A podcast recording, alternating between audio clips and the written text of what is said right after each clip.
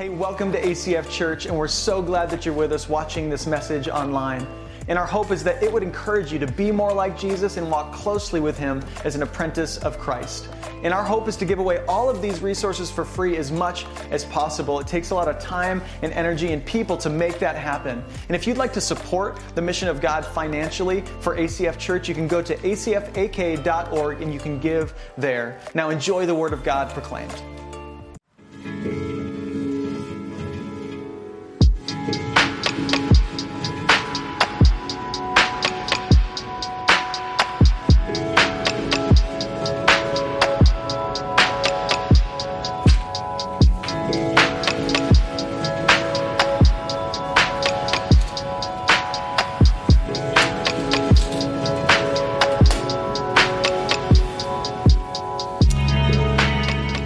The number of hospital visits has gone up dramatically in the past few years. In fact, I was reading about this study that was done to answer what states have the longest average waiting time for an appointment. And uh, what they found was the District of Columbia, it was 286 minutes. Can you believe that? That's a long time to wait. I was also reading that ABC News reported there, there was a man from Australia who called his airline and was put on hold for 15 hours 40 minutes in one second, which blows our minds because we're thinking, what kind of commitment would it take to wait for 15 hours to talk to your airline? You know, I think every one of us has spent some time in a waiting room, and I don't know, waiting rooms, there's this low level of anxiety, there's something no one wants to watch on the TV, and nobody really wants to be there. I'll tell you, I've never had a friend say, hey, let's go hang out and let's hang out in a waiting room. It's something we all hate, right? If you've ever spent any significant time in a waiting room, you know that you only have one question, and it's this When is it going to be my turn? Maybe you're waiting on something else. You're waiting on a girl or a guy to call you. Some of you are currently waiting on a job and you've got this feeling of putting out resumes and nobody's calling back. Some of you are waiting for an apology. Or others of you are waiting to be pregnant and all of your friends are having children and, and you wonder, why not me? Some of you are waiting for the test results to come back, or you're waiting to move, or waiting to find out if you're staying, or maybe some of you are just waiting on redemption. You know, when you're waiting, there's some things you just don't want to hear. Uh, I'd say there's three words that you least want to hear when you're waiting, and they're these words just be patient. And it's because there's frustration, right? When you're waiting, you're, you're angry. There's anger with God, anger with people. There's a loss of hope. You know, the book of James speaks about this in James 5 7. It says, Be patient, therefore, brothers, until the coming of the Lord. And in this section of the book of James, he's giving the believers this way of responding to the oppression of the rich in their society. You see, with resources and influence comes this increased power to oppress. And these early Christians want to know how should we respond to this mistreatment? And the answer James gives them is so insightful. He says, Be patient. Which brings up this question what does it mean to be patient? And James in this text uses two words to describe patience. And it's one word that means long tempered. And he uses another word to mean remaining under something. And I'd say long tempered is how most of us think of patience. Like I'm just supposed to be cool under pressure and just put up with this. But James is talking about more than that. Uh, a patient person is, is someone who remains under something that's really difficult, which is the exact opposite of what most of us want to do. Like, I don't want to remain under difficulty, I want to get away from difficulty. You know, James must think that there's something to be gained from having a just remain here perspective on our trials.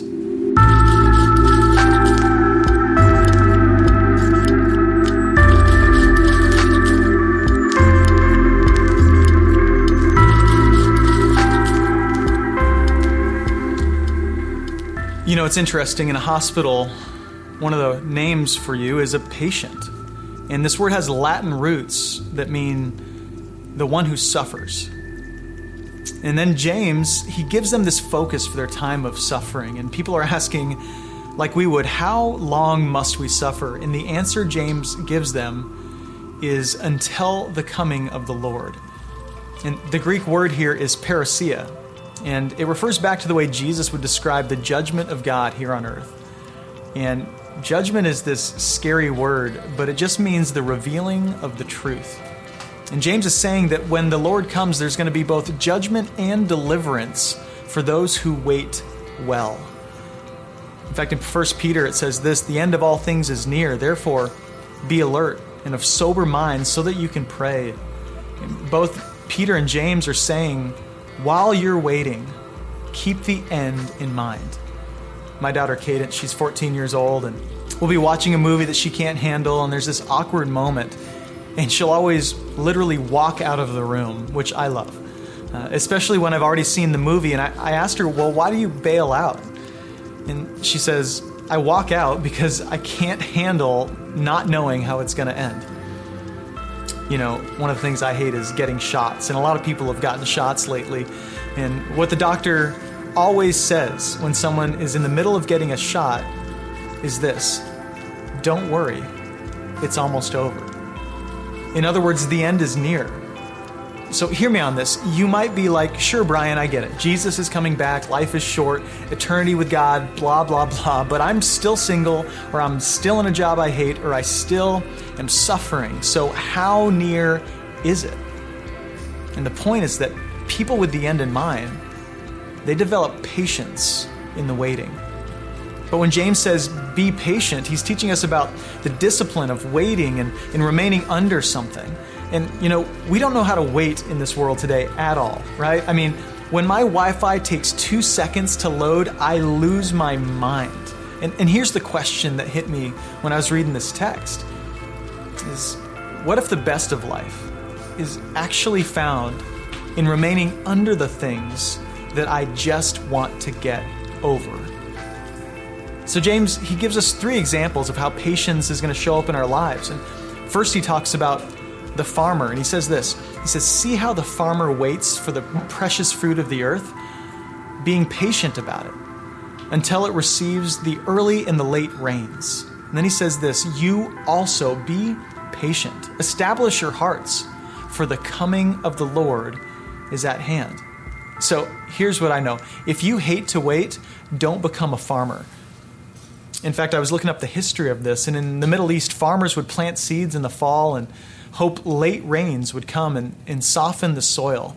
And then they would hope for early rains in the spring to mature the harvest. And without both early and late rain, there would be very little that they would harvest. And, and there's an obvious application here, and here's what it is that we are all spiritual farmers, and, and we want to see the good stuff harvested in our lives. In verse 8, he says, Establish your hearts. And see, to have an established field, it takes faithfulness. To be faithful that the rain's going to come and the sunshine's going to come. And here's the deal life comes in seasons. And our obsession with getting to the next season actually keeps us from experiencing a true spiritual harvest. I think some of you might just need to plant yourself right where you are at, at the church that you're in, or with the friends that you have, in the marriage that you're in. But here's our problem we all want a harvest, but we all hate planting. Uh, so, what do we do in the meantime? I think James is saying this. He's saying, We work. That's what we do. We work.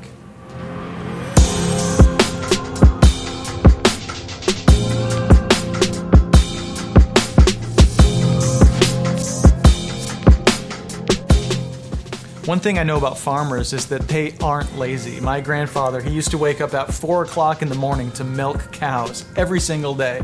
He'd be out mowing and baling all day long, fixing fences in the evening. And here's the deal just because you're waiting doesn't mean you aren't working.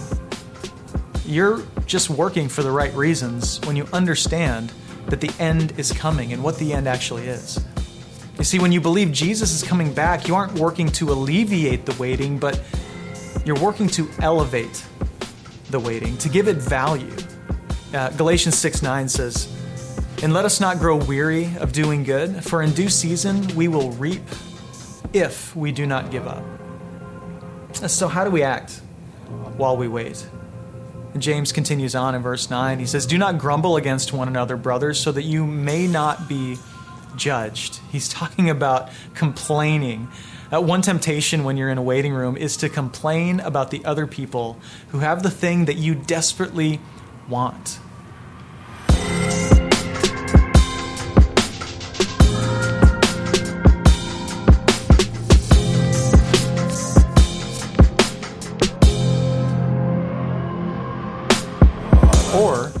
We begin to complain with the other patients, right? Like, like, man, these people are slow, or the service here really sucks, or these seats are terrible, and then you laugh about it. And it makes you feel like you're not alone, but it never speeds up the process. But once in a while, someone will begin a real conversation. And people who are your competitors are all of a sudden your companions in the waiting. And James, James, he gives us a second example of patience and speaks about the prophets in the Bible. In James 5:10 it says as an example of suffering and patience brothers take the prophets who spoke in the name of the Lord. And I think prophets like Jeremiah who is the one who weeps and Noah who lived in this flood and Habakkuk who had to wait on God or, or Daniel who went to the lion's den. They remained in God and suffered specifically for their calling to be God's voice to other people. And then he talks about Job and if you know the story about Job, why did Job suffer? He suffered because he was righteous. And his friends, we know, weren't helpful at all, right? His, his wife tells him to curse God, and, and yet his life still speaks to us thousands of years later. So, what do, what do we learn from the prophets? I think it's this that their trials came because of their faithfulness, not despite their faithfulness. God actually saw them worthy of suffering, worthy of waiting. And so, what we see here is that people who focus on the end fulfill their mission. They do what they're here for. And you may not know this, but you have a calling in this world that no one else can accomplish. But there's this enemy who wants you to be more connected with the what ifs or the unrealized dream than God's calling on your life. And he knows if he can keep you worried, he can keep you worthless for the kingdom of God. In last James, he's going to talk about honesty. And in verse 12, he says, But above all, my brothers, do not swear, either by heaven or by earth or by any other oath, but let your yes be yes and your no be no, so that you may not fall under condemnation. You see, James is probably trying to remind us of the Sermon on the Mount where Jesus talks about this idea of taking oaths. And the idea is that people with integrity don't have to say a lot, they just say what's true when you're in a waiting room, you'll say almost anything to get out of there, right? We'll lie about other appointments. We'll claim to have been there longer than we've actually been there. We'll act like our problem is the most important problem in the room. But when you're focused on remaining under instead of getting over something, there's redemptive value in the truth. Whatever the truth is, even if it hurts. You know, we've all seen how the lies only compound the pain of waiting. And here's another thing James is showing us, and I think it's that people who know where they're going are honest about where they are. If you're defending your decisions to yourself or others, you're probably not sure where your hope lies. You're not confident in where you're going. Where do we lie in order to get out of the waiting rooms of life? You might lie about your relationships, right? You're, you're done being single and you know the guy or girl you're dating doesn't love Jesus, but you're telling yourself he or she does because every time you go out with him or her, they go to church with you the next Sunday, right? So they must love Jesus, but but maybe they don't, and you're just lying because you don't want to be waiting anymore. You might oversell yourself on a job application just to get out of your current job. Some of you might even use church as an excuse to run from God. And maybe you're going from church to church looking for that perfect blend of Christian community where they love Jesus, but they're not too Jesus y, or they preach theology, but aren't too theological, or they're culturally relevant, but aren't trying to be too cool, and they stand up for justice, but aren't too political. And you just figure it's time to give up on God because it looks like the church is just full of a bunch of sinners. You might be lying to yourself.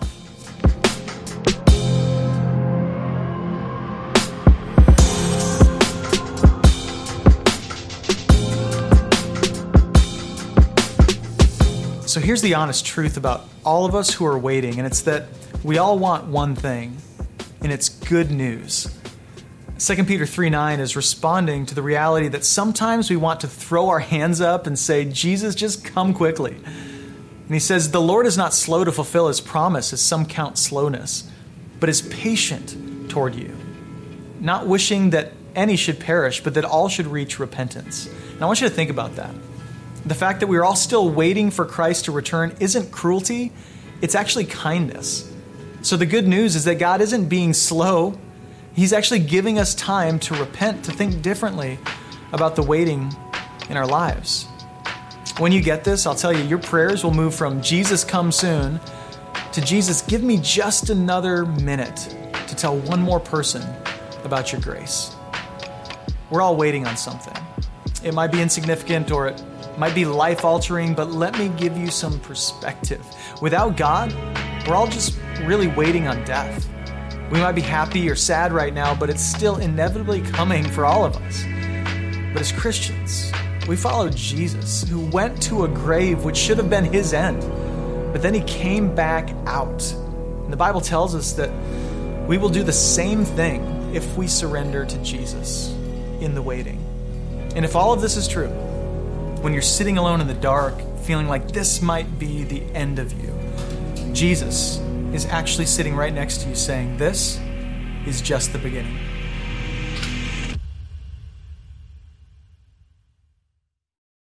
Thanks for watching this message from ACF Church. Uh, we hope it's encouraged you and challenged you to be more like Jesus and to walk with Him in a closer and more profound way.